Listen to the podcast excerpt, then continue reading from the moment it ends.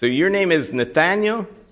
You know, I think there's another Nathaniel in Sung's life also. So uh, you might be second place, Nathaniel, now. Uh, but uh, it, I really appreciated your playing. I hope everybody else did here. Um, it's just, it's so wonderful to sing these tremendous hymns on Easter Sunday and fantastic to have somebody to play the piano so beautifully. Um, anyway, so thank you, Nathaniel. And yes, I haven't forgotten that other Nathaniel, born February 26th, I think a year ago, right, uh, son? Yes, there we go. I, you know, you try to stay in good with people, and uh, if you remember their uh, birthdays and that sort of thing, that helps a little bit. Well, uh, you know, of course, uh, spring, I think, is a wonderful time of year. If you're a sports fan, you have the culmination of the professional basketball, and I was going to say in hockey season, so they continue on and on and on, even to the summer sometimes. but especially for me, uh, the opening of Major League Baseball, where, where fans of virtually every team can dream that they'll win the World Series this year. Or, in the case of my Baltimore Orioles, have a better record than last year. Yes. and nature, of course, is beginning to abound in wondrous uh, color as the harsh winter weather gives uh, way to warmer temperatures and the beautiful uh, cherry blossoms and uh, blooming flowers all over the place. For some people, Easter is simply a celebration of spring and many of these things that we've just mentioned, plus a proliferation of chocolate bunnies or eggs or some other types of candy and I'm certainly not against candy. But for the Christian, Easter means one thing with everything else secondary in importance.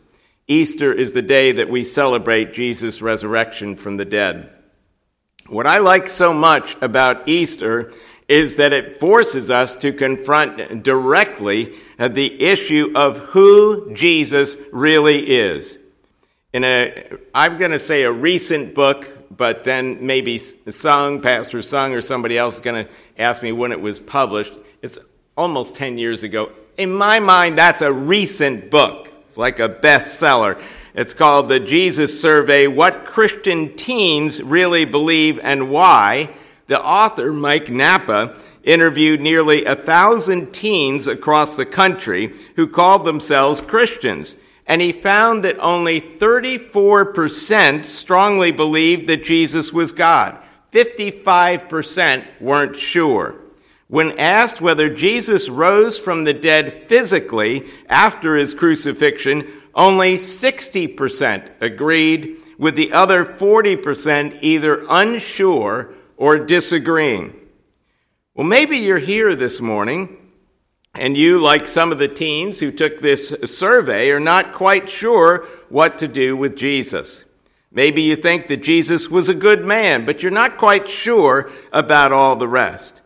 But Easter forces us to confront the main questions about him. Did Jesus actually rise from the dead as he said he would, or is it just a nice story that makes us feel better? And if he did rise from the dead, what difference does it make? Well, those are the questions I want us to, to look at this morning, and I believe that they're two of the most important questions you'll ever encounter as you go through life.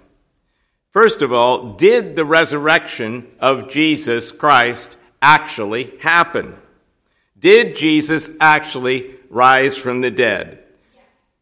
Amen. Yes, the resurrection of Jesus Christ is a historical fact, not simply a nice story. I like that. I'm just going to sit down, maybe go to the second point, and then sit down. Uh, but no, that's exactly right. But just in case you're not 100% convinced or you need some refreshing, consider the following five pieces of evidence. First, we know that the tomb was sealed and guarded. The tomb was sealed and guarded. Matthew 27, 62 to 64 reports that the chief priests and the Pharisees knew that Jesus said that he'd rise again after three days. So they were worried that the disciples might come and steal Jesus' body from the tomb. Says the chief priests and Pharisees gathered before Pilate and said, Sir, we remember how that impostor said while he was still alive, After three days I will rise. Therefore, order the tomb to be made secure until the third day lest his disciples go and steal him away and tell the people he has risen from the dead, and the last fraud will be worse than the first. Pilate said to them, You have a guard of soldiers, go make it as secure as you can. So they went and made the tomb secure by sealing the stone and setting a guard. End of Matthew 27 64. The tomb was made secure by the stone, a special seal, and a guard of Roman soldiers. Mark 16:2 tells us the stone was so large that the three women who came to the tomb on that first Easter Sunday to anoint Jesus' body wondered who would roll away the stone for them. So it was impossible for anyone to get into the tomb to steal Jesus' body, and it was impossible for Jesus to get out, since, of course, he was clearly dead, and even if somehow he weren't totally dead, how could he have removed the stone? Matthew 28, uh, verse 2 tells us that it was an angel of the Lord who descended from heaven and rolled back the stone. When the guards told the chief priests what had happened, the chief priests bribed the soldiers to say that Jesus' disciples came at night and stole the body. Matthew 28 11 to 15. But as we've already explained, this was impossible for them to have done. And no one ever presented Jesus' body in order to discredit the resurrection. Second, the Gospels contain four slightly different accounts of the resurrection. And you know this if you've done what I have done, and I've done it several times and done it slight, with slight differences, I found out. Uh, try to have a harmony of all of the events on resurrection, uh, resurrection day. The Gospels contain four slightly different accounts of the resurrection. Some of the details at first might even seem to contradict one another. For instance, some accounts mention one angel, others mention two. But all of these details can be resolved. And the fact that there are minor differences only shows that these were eyewitness accounts and not made up.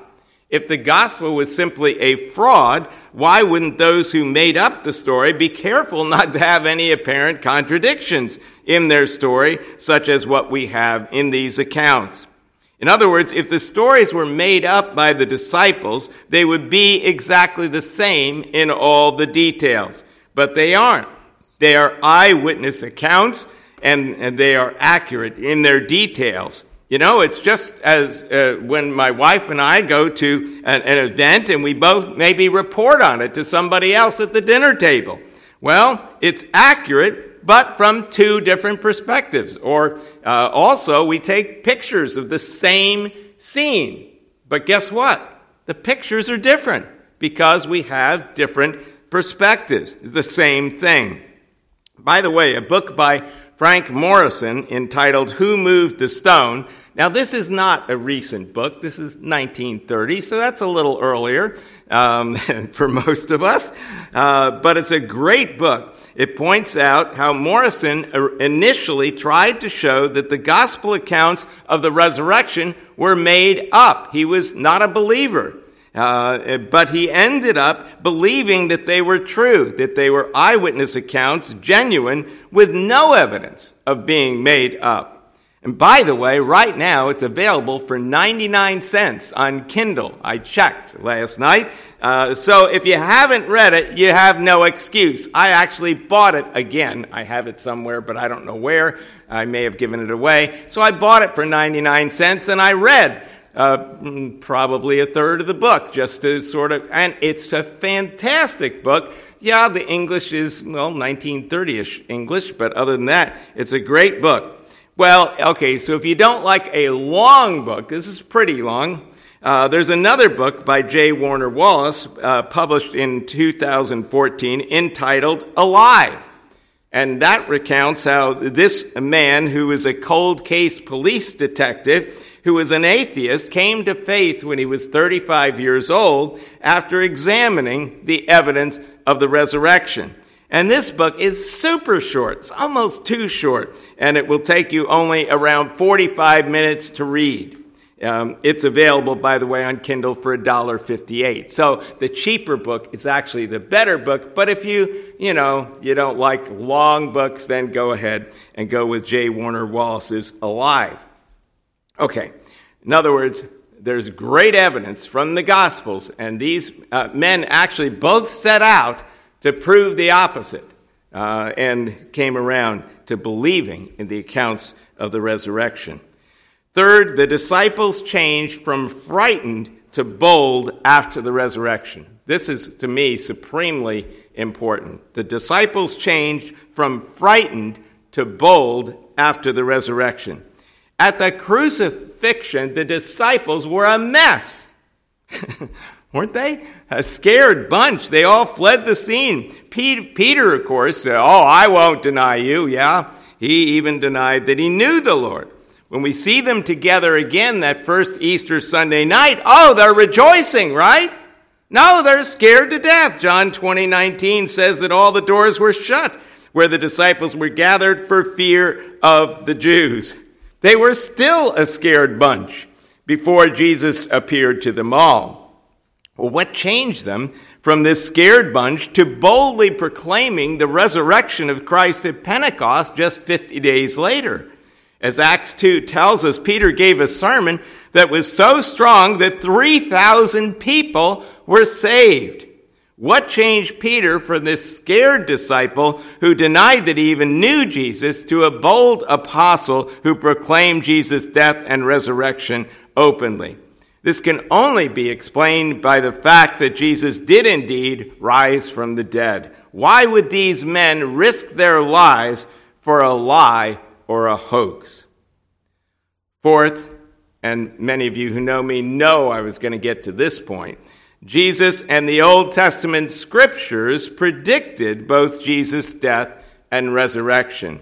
Jesus and the Old Testament scriptures predicted both Jesus' death and resurrection. Jesus predicted his death and resurrection numerous times before it happened. Matthew 16, 21 says, From that time Jesus began to show to his disciples that he must go to Jerusalem, suffer many things from the elders and chief priests and scribes, and be killed, and be raised the third day.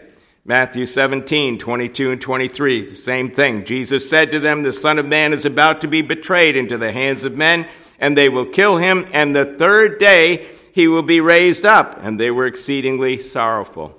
Matthew 20, 18, and 19. Jesus going up to Jerusalem took the twelve disciples aside on the road and said to them, Behold, we're going up to Jerusalem, and the Son of Man will be betrayed by the chief priests the scribes. They will condemn him to death, deliver him to the Gentiles to mock and to scourge and to crucify, and the third day he will rise again. So it shouldn't have surprised the disciples because Jesus predicted it often, not only his death, but also his resurrection three days later. Similarly, the Old Testament scriptures predicted Jesus' death and resurrection 700 to 1400 years earlier. A few of you are uh, tuned in by means of Zoom to my Miles Bible class, which is on Tuesday mornings. We just finished Jeremiah. This is a, a, commercial message here, um, a very small commercial message. And the last three Tuesdays, and you can get the, uh, um, the recordings on Dropbox, what we looked at were the, uh, the prophecies of Christ's suffering and death in the Old Testament. We somehow tried to do that in three Sunday, uh, three uh, Tuesdays. That was probably a mistake, my mistake as usual. So we raced through it, but uh, there are so many uh, prophecies. The feasts, of course, I didn't even discuss the feasts in, in my uh, Tuesday class. The feast prescribed in Leviticus 23 spoke of a Passover when a lamb was killed for the people's redemption and first fruits three days later. It's no accident that Jesus was crucified at Passover as the Lamb of God who took away the sins of the world, as John 1:29 puts it, and he rose again 3 days later on the feast of first fruits. The prophet Isaiah in Isaiah 53 specifically predicts the Messiah's death for our sins and his resurrection. Isaiah 53, uh, 5 and 6. He was wounded for our transgressions, he was bruised for our iniquities. The chastisement for our peace was upon him. By his stripes we are healed.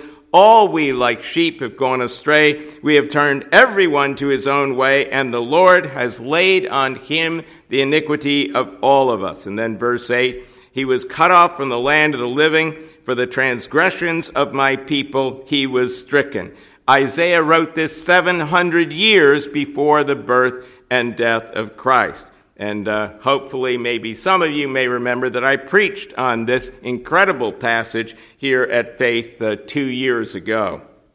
This passage so clearly points to Jesus that in the Jewish readings in the synagogue, uh, these are their prepared readings, the rabbis skip from Isaiah 52:12 to 54 1. Why? Well, they don't want somebody asking, well, what in the world is this? Sure sounds like Jesus, doesn't it? They don't want those questions. They just skip the, the chapter altogether. And David in Psalm 22 speaks of the suffering and death of the Messiah, uh, speaking of his hands and feet being pierced in Psalm 22 16, a clear res- reference to the crucifixion, and speaking of casting lots for his clothing in verse 18, which happened at the cross, as Matthew 27 35 describes. Jesus himself quotes from the first verse of Psalm 22 when he's on the cross, as Matthew 27 46 records. Jesus cried out with a loud voice, saying, Eli, Eli, lama sabachthani, that is, my God, my God, why have you forsaken me? And, and remember that David wrote Psalm 22 a thousand years before the birth of Christ. The important witness of these Old Testament scriptures is specifically mentioned by the Apostle Paul in 1 Corinthians 15 3 and 4. And I'm going to base most of the rest of my points in this message on 1 Corinthians 15, so you may want to turn there in uh, the scriptures. 1 Corinthians 15, 3 and 4 says, Christ died for our sins according to the scriptures, and he was buried, and he rose again the third day according to the scriptures. The death and resurrection of Jesus was predicted not only by Jesus himself, but over a thousand years earlier in the Old Testament by David, by Isaiah, by Daniel, by Zechariah, and we better add, in light of today's scripture, and also by Ezekiel, right? Those dry bones in Ezekiel 37, we better not forget them. Well, fifth, after his resurrection, Jesus appeared to many different groups of people at many different times. After his resurrection, Jesus appeared to many different groups of people at many different times. He appeared first of all to Mary Magdalene, John 20, verse 1, then to Peter, then to the two disciples on the road to Emmaus, one of the most humorous uh, accounts in Scripture, I think, that, uh, that, that, there could ever be. I just absolutely love uh, Luke uh, 24, the disciples on the road to Emmaus, then to the 11 on that uh, uh, Easter Sunday evening. And according to Luke 24, 43, he even ate some fish while he was with them, proving that he had a real body and he wasn't just a spirit. But uh, dear Thomas wasn't with them at that time, if you remember. And he said, John 20, verse 25, unless I see what? In his hands the print of the nails and put my finger in the print of uh, uh, uh, uh, the nails and put my hand into his side, I will not believe. And I've got to say, as a disciple, I always relate to Thomas. I would have been one of those. I want to see the evidence. That's what Thomas did. I don't, I, you know, poor Thomas, he's maligned all through Scripture. I really appreciate it. He wasn't easily convinced. So what happened? Well, uh, as you know, uh, eight days later, Jesus appeared again, showed Thomas his hands, and Thomas exclaimed, My Lord and my God. Thomas wasn't some easily swayed person. He needed solid evidence, so Jesus graciously gave it to him.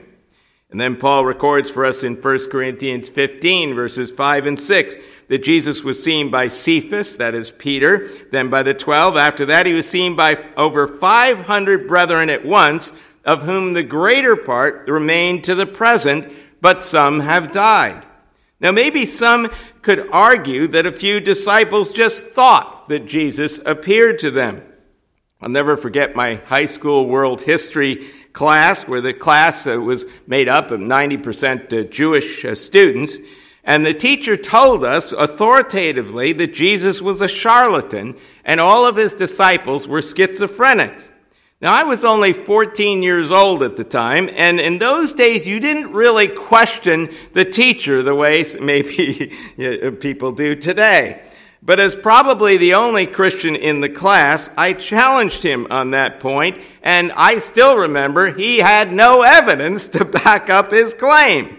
Uh, by the way, my grades went from an A to a D until my parents complained, and then all of a sudden they went back to an A again. It was a very interesting period of time. Uh, so a little bit of persecution at age 14 because this guy said that you know, Jesus was a charlatan. The disciples, they were a bunch of schizophrenics. They don't look like schizophrenics if you actually read the gospel accounts. Uh, they didn't imagine Jesus appearing. Jesus appeared many times during the 40 days before his ascension to heaven, and he appeared to 500 people at once. And most of these people, Paul says, as he, when he writes 1 Corinthians, are still alive, so you can check with them. Uh, Jesus' resurrection actually happened, and it's an historical fact based on solid evidence, not just some nice story that some people made up after the fact. Well, that's part one of the message, the first question. The second question What difference does it make that Christ's resurrection actually happened? That second question, I think, is absolutely vital. What difference does it make that Christ's resurrection actually happened? It makes all the difference in the world. And there's where I'd like us to continue briefly looking at portions of 1 Corinthians 4, 15 where Paul answers that very question. Paul's first answers this question negatively in verses 12 to 19 and then positively in verses 20 to 58. He says, first, uh, if Christ was not raised from the dead, then four things are true. If Christ was not raised from the dead, then four things are true. First, Paul says in verse 14 that our preaching is empty or in vain. All of our preaching would be without any purpose. There would be no message to preach. Sadly, in some churches, some preachers don't actually believe that Jesus rose from the dead, and that they still preach some message from their pulpits. I have no idea why anyone would want to do that. Uh, I'd rather, you know, go see the Orioles game this afternoon or go play golf or something rather than preach something that I didn't believe. I don't get that. Uh, Paul says if Christ's resurrection didn't actually happen, there would be no message to preach. There is no Christian message without Christ's resurrection.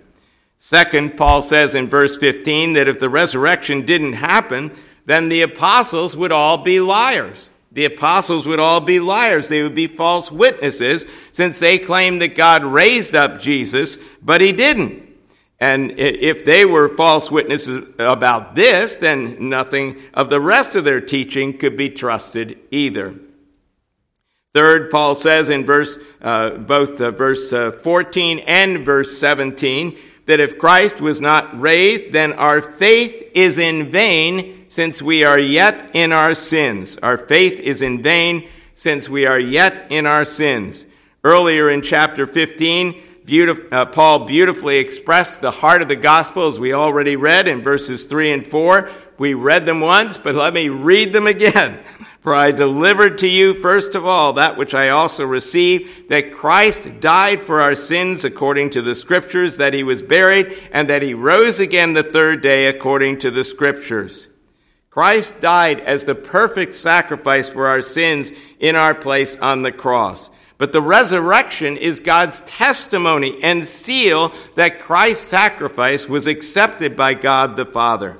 According to Romans 4, verse 25, it is Christ's death and resurrection that cause us to be, be declared righteous in God's sight.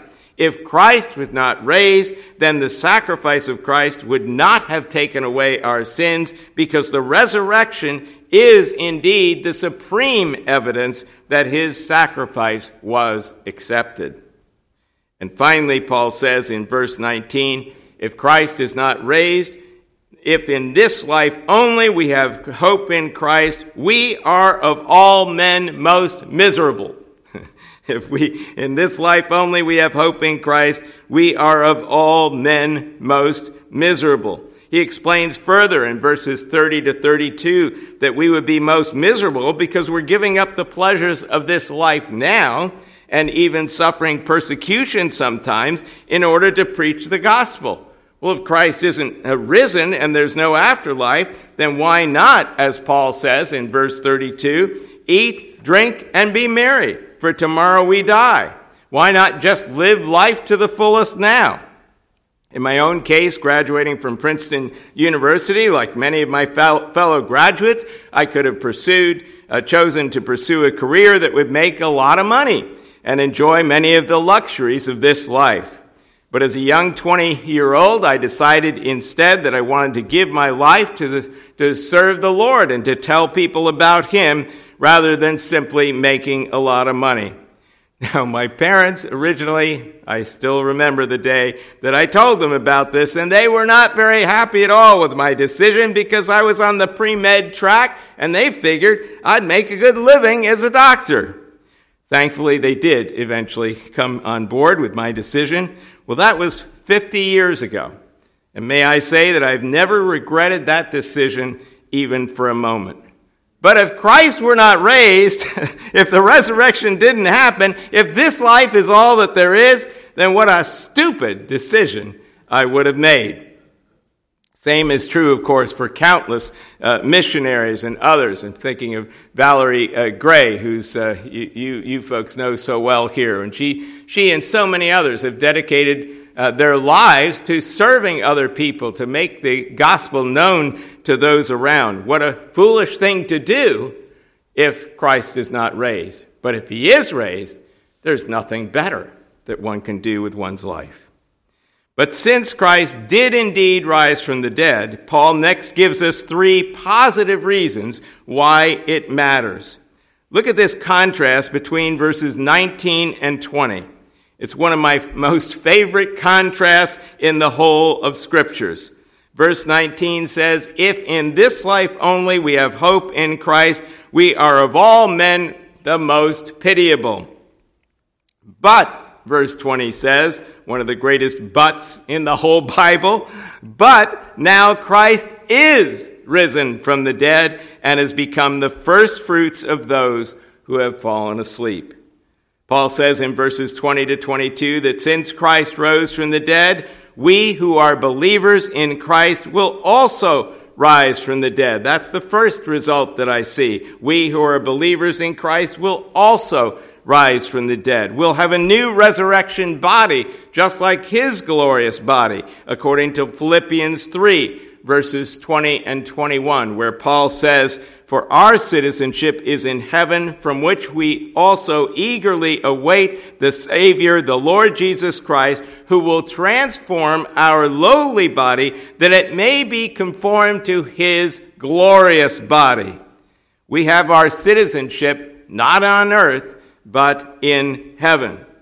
You know, when people die, some folks make a big deal about the body. They bury, buy an expensive casket and so on and so forth. And I realize we can have disagreements on this point, but for me, it just doesn't make a lot of sense. My body is a mess now, and it's going to get worse and worse. Uh, and when it's dead, it's going to get even worse. So why would anyone want to preserve my dead body? I don't get it as Christians, we're going to have a new resurrection body. We do believe that, right? Uh, and Paul explains in most of the rest of 1 Corinthians 15 that this new resurrection body will be immortal and incorruptible. How do we know this? Because that's what Christ's resurrection body was like, and ours is patterned after his. So this life is not all that there is. The wrongs that you and I suffer here will be made right in the next life. When you and I, if we've trusted in Christ as our Savior, will have new resurrection bodies. This is the basis of our hope. As Peter writes in 1 Peter 1 verses 3 and 4, Blessed be the God and Father of our Lord Jesus Christ, who according to his abundant mercy has begotten us again to a living hope through the resurrection of Jesus Christ from the dead to an inheritance incorruptible and undefiled and that does not fade away, reserved in heaven for you. Is that the hope that you want? I hope it is. Or do you hope to get rich here on earth and then die where you can take nothing, none of those riches with you?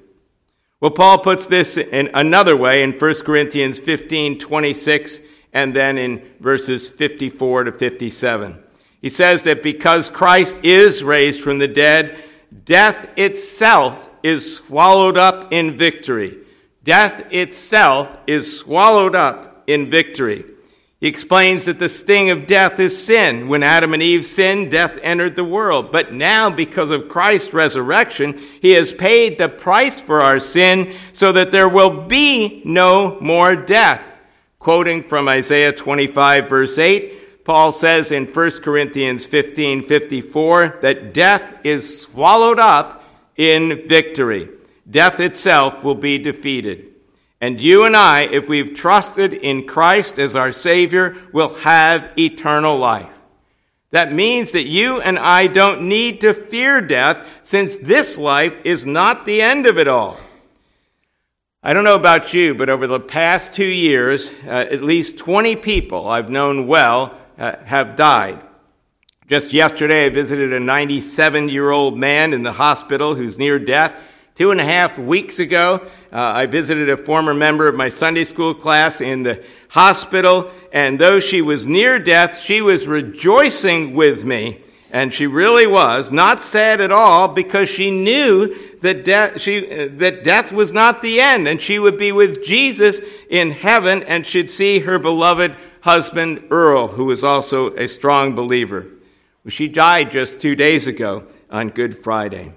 Yes, death is a horrible thing to be sure. But for the believer, Jesus' resurrection proves that he has conquered death. The last two lines of John Donne's beautiful sonnet, Death Be Not Proud, written over 400 years ago, sums up this point nicely. One short sleep past, we wake eternally, and death shall be no more. Death, thou shalt die. Finally, Paul concludes that because Christ is raised from the dead, you and I should be abounding in the work of the Lord because our labor is not in vain. You and I should be abounding in the work of the Lord because our labor is not in vain. He says in 1 Corinthians 15, verse 58, Therefore, my beloved brethren, be steadfast, immovable, always abounding in the work of the Lord, knowing that your labor is not in vain in the Lord. Many people work hard in this life, but their work really accomplishes very little. They work hard to earn money, but as I've said before, they can't take that money with them to the grave. But you and I know that because of the resurrection of Christ, all that we do for the Lord will be useful and it will be profitable. So Paul's concluding exhortation and mine to you as well is that we should never grow tired of doing the Lord's work, of sharing the good news of Jesus Christ with those around us, of demonstrating the Lord's love and kindness and compassion to those around us because we know that our labor is not in vain. Did the resurrection of Jesus Christ actually happen? The evidence is incontrovertible that it did. Does it make any difference? It makes all the difference in the world you're here this morning and you've never acknowledged your sinfulness and trusted in Jesus Christ as your Savior, then I would urge you to do it today. Don't put it off because we know, no one knows whether we're going to have tomorrow or not. Do it today. There is no more important decision that you can make than this. For those of us who have accepted Jesus as our Savior, that He died on the cross for our sins, it means that we will have forgiveness of sins, eternal life, new resurrection bodies in the life to come, and a purpose in our lives now to serve the Lord with all of our being. Hallelujah. Christ is risen indeed. Let's close in prayer.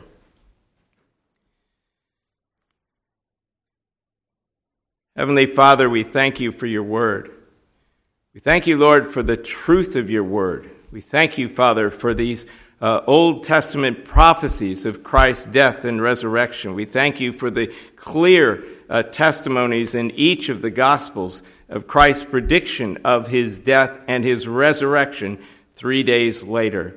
Father, I thank you that uh, we don't simply uh, believe and that faith is somehow a uh, kind of leap in the dark but it's based on the evidence of Scripture, the evidence of your word, and even the evidence of all creation, which demonstrates death and resurrection, Lord, uh, even with the spring flowers, Lord, the things that we see all around us. And this should not surprise us because you are the one that uh, authored it all, all of creation, everything pointing to what Jesus Christ has done on the cross I pray, Father, if there's anyone here this morning that's never trusted in Christ as their Savior, that they would do it today and repenting of your sins, Lord, and, and uh, uh, that, that, that you would then, uh, they would come to Christ and trust in Christ as their Savior and be uh, saved by you, Lord, and they would be assured of having eternal life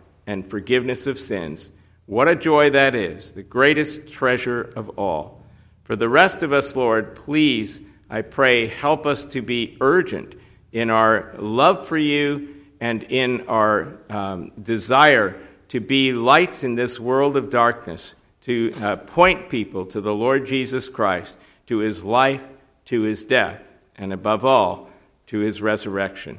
Help us, Lord, to manifest that light even in our own lives. We realize our own sin, our own failings, and all of the rest but help us, Lord, as new creations to demonstrate that love of Christ even in our own lives to others. We pray that you would help us to do this and help us to go forward even with even more resolve than ever before. We pray this in the precious name of our Lord and Savior, Jesus Christ. Amen.